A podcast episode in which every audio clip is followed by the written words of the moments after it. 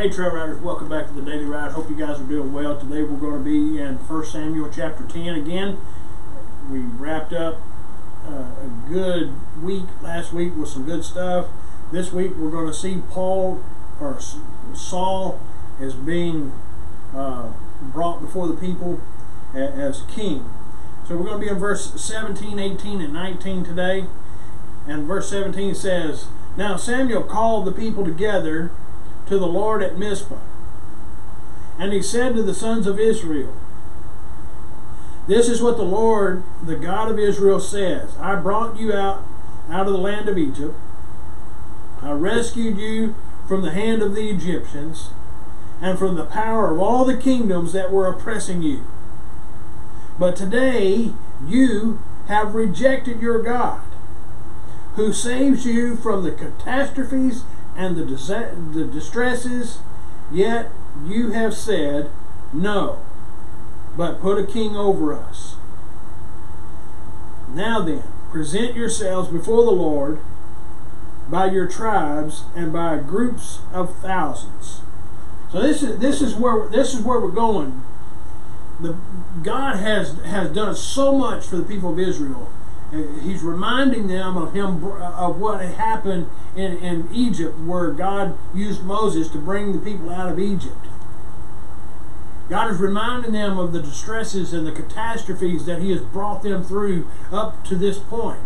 And yet they're refusing God. They're refusing to walk with God. They're refusing to allow God to continue to do what he's doing. They want to be like all the other nations. We want to be about like the Philistines who have a king. We want to be like the Amorites who have a king. We want to be about the Canaanites who have a king. We want to be like all the other nations.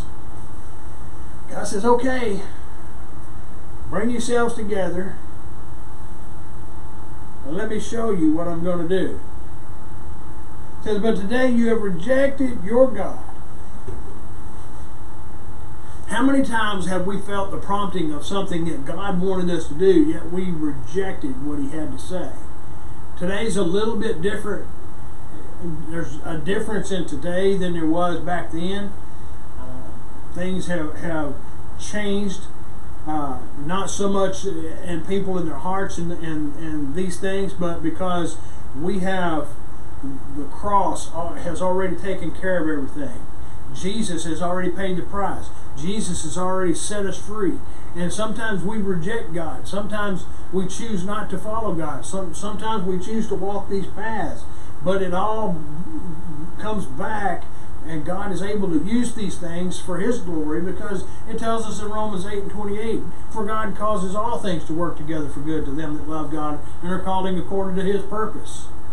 But the case here is God wanted to be their king. God wanted to be the, the presence he wanted to be with them. He wanted he wanted them to trust him to walk with them. But God was going to show them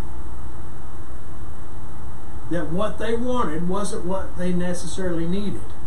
God sometimes will bring let us have what we ask for, only sometimes to show us that it's not what we need.